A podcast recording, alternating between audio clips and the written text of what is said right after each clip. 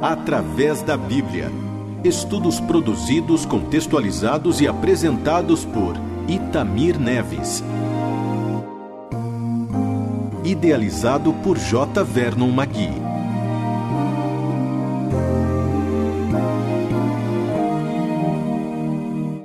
Temos diante de nós os 28 versos do capítulo 45.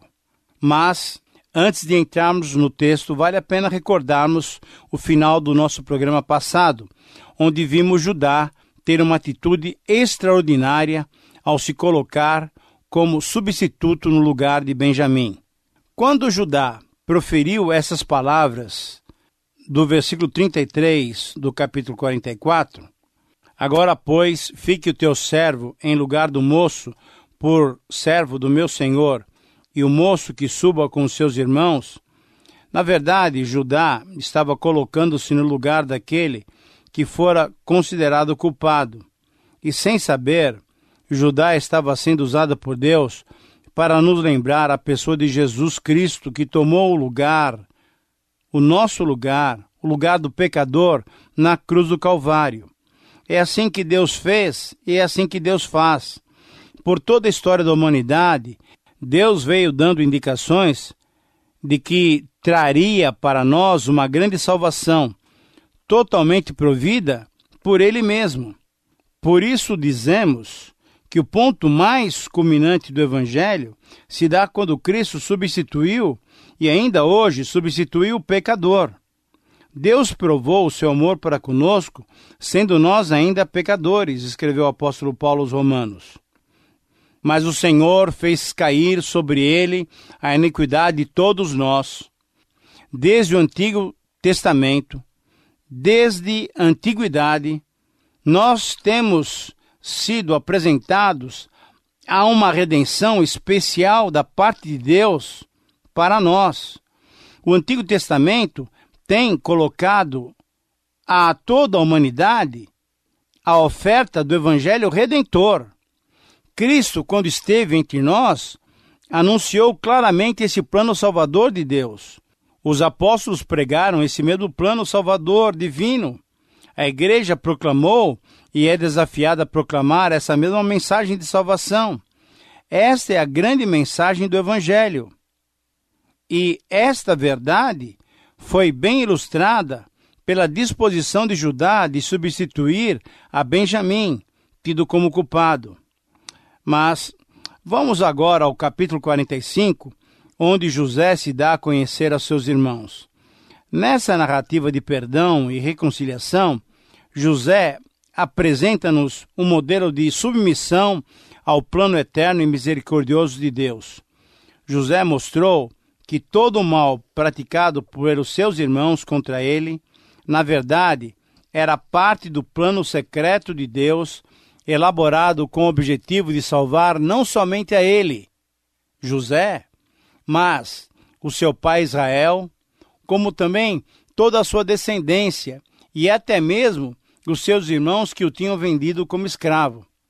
Querido amigo, será que podemos agir dessa mesma maneira? Será que temos fé suficiente para crermos que mesmo os males fazem parte do plano misericordioso de Deus para nós e para aqueles que convivem conosco? Será que eu e você temos a mesma atitude tranquila, paciente e perseverante de José? Será que quando eu, Itamir, e você que me ouve agora, somos submetidos às provas mais difíceis, Podemos reconhecer a soberania divina sobre as nossas vidas? É, meu querido amigo, esse é o desafio da palavra de Deus para cada um de nós. Veja agora o verso 1. Então José, não se podendo conter diante de todos os que estavam com ele, bradou: Fazei sair a todos da minha presença. E ninguém ficou com ele. Quando José se deu a conhecer aos seus irmãos. José mandou que todos os egípcios saíssem do lugar onde ele estava com seus irmãos. Ninguém podia ficar ali. Aquela era uma reunião muito especial. Era, na verdade, uma reunião familiar, se bem que os seus irmãos ainda não o sabiam. José não se continha mais. Ele ia revelar-se aos seus irmãos. Todos os estranhos deveriam sair. José e seus irmãos ficaram sozinhos. Era um momento especial. E o verso 2 então nos diz o seguinte: E levantou a voz em choro, de maneira que os egípcios o ouviam e também a casa de Faraó. José não conseguiu mais controlar as suas emoções. Realmente havia bastante motivo para emocionar-se daquela maneira. Todo aquele processo era demais para uma pessoa suportar. José tinha sido dado como morto pelos seus irmãos. Esses irmãos estavam na frente de uma autoridade egípcia. Não era José. Para eles, José já tinha morrido. José não tinha esperança de ver novamente a sua família, mas ali estavam eles agora todos reunidos. E José esperava encontrar-se brevemente com seu pai. Tudo isso mexeu profundamente com o íntimo de José. José vinha retendo as emoções já durante vários dias, talvez durante, quem sabe, alguns meses desde a primeira viagem dos seus irmãos ao Egito. E agora, com a presença de Benjamim no Egito, ele não conseguiu mais se conter. Ele fez tudo para controlar as emoções. Mas agora José levanta a voz e chora, e chora alto. Chorou a ponto de muitos ouvirem lá de fora, e até no palácio de Faraó seu choro foi ouvido. No verso 3, José recobra o controle e diz a seus irmãos: eu sou José. Eu sou José. Querido amigo, que declaração, que surpresa! Ninguém naquela sala poderia esperar ouvir aquilo. Nenhum dos onze filhos de Israel acreditou naquilo que ouviam. Nenhum deles poderia supor que ouviria dos lábios daquele senhor da terra do Egito, daquela autoridade máxima do Egito, uma declaração como aquela. E José continuou: Vive ainda meu pai? E os seus irmãos não lhe puderam responder nada porque ficaram atemorizados diante dele. Realmente, os seus irmãos ficaram tomados de grande medo. Estavam eles diante de José, aquele mesmo a quem eles venderam décadas atrás como escravo para o Egito. Agora José estava diante deles, não mais como escravo, mas como dono do próprio Egito, tão importante e tão poderoso como o Faraó. Tinham razões esses homens para temerem, lógico. Aquele rapazinho de 17 anos que tinha sido vendido injustamente como escravo para o Egito, agora era o dono do Egito. Era poderoso e eles todos estavam nas suas mãos. Você pode imaginar qual era o sentimento deles? eles temeram muito. Mas será que eles tinham razão em ter medo? Em parte, sim. Diante do grave pecado que cometeram contra José, eles deviam ter medo. Mas em parte, não, porque José sempre foi um jovem e um homem de Deus. José não tinha nenhum sentimento de vingança. Não era esse o espírito de José. Seu coração era grande demais ele não alimentava ódio nem ressentimento. José estava pronto para perdoar. No seu coração estava o próprio Espírito de Deus.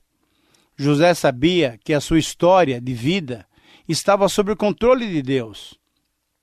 As suas palavras indicam esta convicção. Então, podemos prosseguir e eu quero que você preste atenção bem nos versículos 4 a 9. Disse José a seus irmãos: Agora Chegai-vos a mim. E chegaram-se.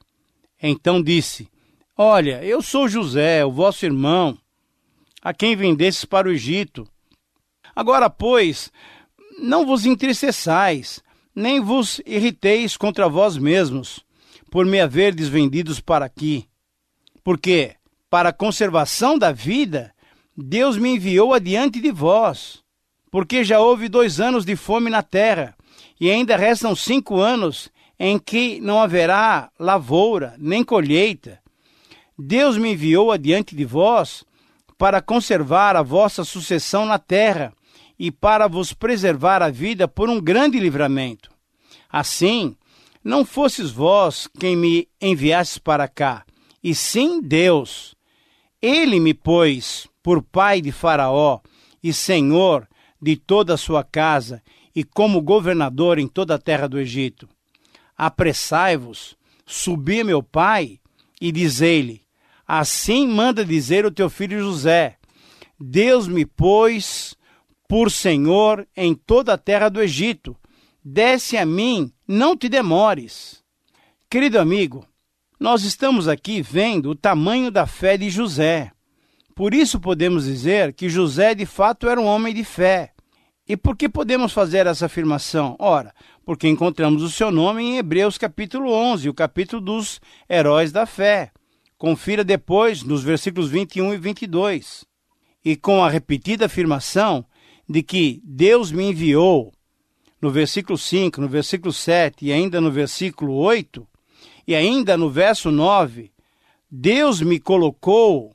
José, ao repetir essas frases, nos dá o centro teológico dessa história. Nessas afirmações, nos é demonstrado que Deus supervisiona e controla toda a ação humana para atingir e fazer cumprir os seus bons e misericordiosos propósitos eternos.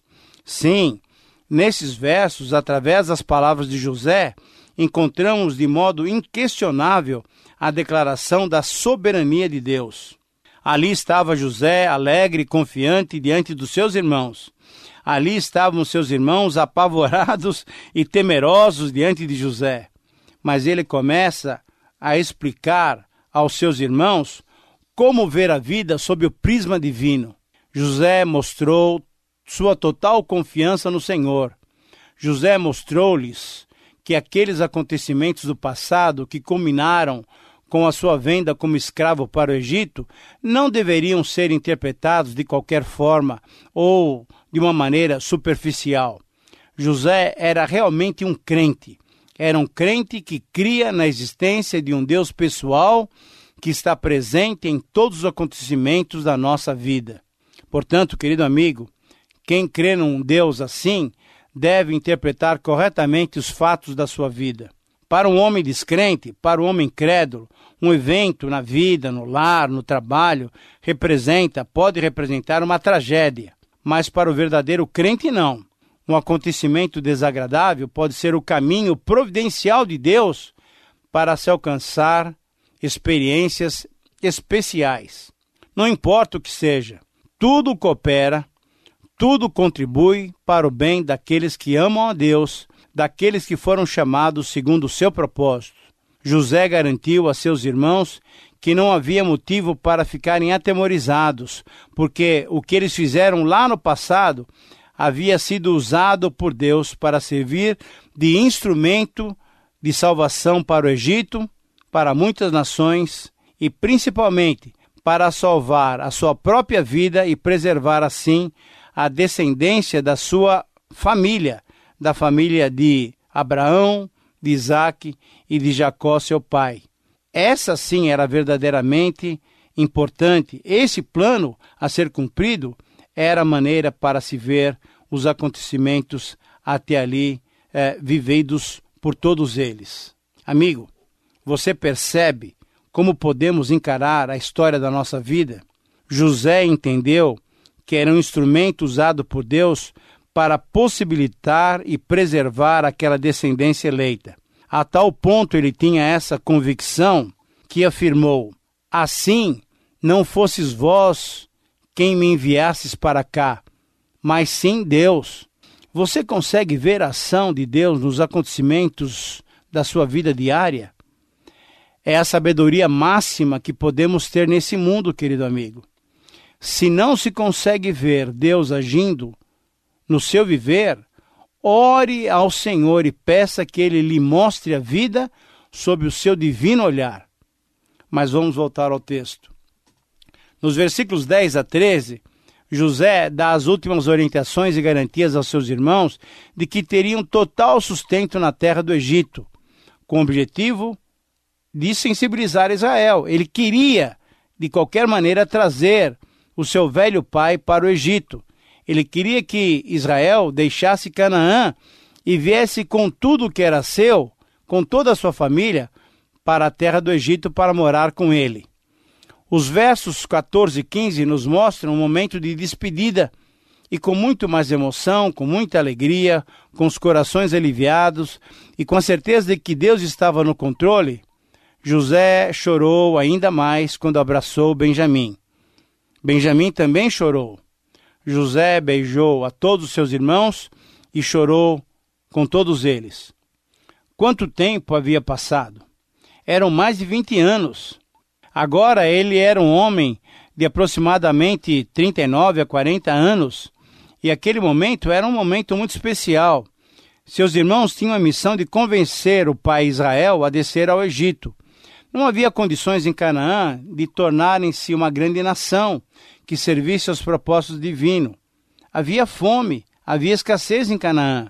No momento, a gravíssima seca, a fome e também a grande idolatria desqualificavam Canaã como a terra para a família de Israel. Mas a terra de Gozen, no Egito, ah, não, essa ofereceria as melhores condições para que os planos divinos fossem alcançados. Voltando ao texto, nos versículos 16 a 20, vemos o grande interesse revelado pelo próprio Faraó pela vinda de Jacó ao Egito. Faraó pediu que José confirmasse o convite para que Jacó para que Israel e toda a sua família voltassem ou viessem para o Egito, pois ele lhes daria o melhor da terra do Egito para morar. O Faraó também ofereceu carros para o transporte, tanto de Judá, que era idoso, como para os seus netos bem pequenos e para suas mães. Como podemos notar, querido amigo, as portas estavam sendo realmente abertas e preparadas para a família de Jacó para vir para o Egito pois contava com o apoio completo do rei do Egito, que pôs todas as melhores condições necessárias para facilitar a mudança e ofereceu as vantagens da melhor parte do Egito, que era a terra de Gozen. A mão de Deus estava operando em tudo isso. Deus usa os reis e os poderosos na concretização dos seus planos. Todos estão nas suas mãos os povos, as nações, as potências, todos estão nas mãos de Deus. E Deus, o Senhor da terra, move os homens e as circunstâncias na concretização dos seus planos eternos. Podemos ter certeza disso. Mas, olhando agora para os versos 21 a 24, o texto nos mostra ainda que os irmãos de José ganharam, além das provisões, eles ganharam é, vestes festivais, vestes bonitas. Mas veja só, Benjamim ganhou além das vestes, e foram cinco vestes para ele, ele ganhou 300 moedas de prata. O texto mostra que José também enviou a seu pai dez jumentos carregados do melhor do Egito e dez jumentos carregados de provisão para o caminho. Querido amigo, como vemos, esse era um grande carregamento para Canaã, que se achava empobrecida grandemente pela seca e pela estiagem. Se não fosse aquela provisão divina, se não fosse José, toda a sua família morreria de fome. Mas vemos que havia abundância no Egito para cobrir o resto da seca, isso é, restavam ainda cinco anos daquele período de seca. Com dois anos de seca, o povo de Canaã já enfrentava riscos muito grandes e, tendo pela frente mais cinco anos, ora, significava que a descendência eleita já não existiria mais, a não ser que Deus interviesse milagrosamente de uma ou outra forma. Depois de tudo isso, José se despediu dos seus irmãos, mas antes recomendou-lhes que não contendessem pelo caminho. José sabia muito bem que, diante de todas aquelas revelações, provavelmente eles ficariam discutindo uns com os outros. Estariam mais preocupados em culpar um ao outro do que agradecer a Deus pela salvação tão especial até agora. O texto prossegue e nos versículos finais, 25 a 28, relata-nos esse texto que Jacó quase morreu ao ouvir a maravilhosa notícia de que José ainda estava vivo e era o governador da terra do Egito. Querido amigo, você pode imaginar que alegria sentiu Jacó, Israel, ao saber de todas essas novidades? A alegria foi tão especial que a Bíblia diz que ele quase desfaleceu. Sim, Deus, mais uma vez, foi-lhe fiel. Depois que ele viu os carros que José enviara para levá-lo ao Egito, reviveu-lhe o espírito e Israel então disse, conforme o versículo 28, Basta, ainda vive o meu filho José, irei e o verei antes que eu morra. Se encheu de ânimo o ancião Jacó. Querido amigo, terminamos assim esse estudo. Com gratidão em nossos corações, nós louvamos a Deus e a você pela sua companhia e por tantas lições que esse trecho da palavra nos trouxe. Minha oração é que essas lições façam você se aproximar cada vez mais do nosso Deus. Espero por sua companhia no próximo programa. Que Deus te abençoe. Através da Bíblia. Mais informações em transmundial.com.br.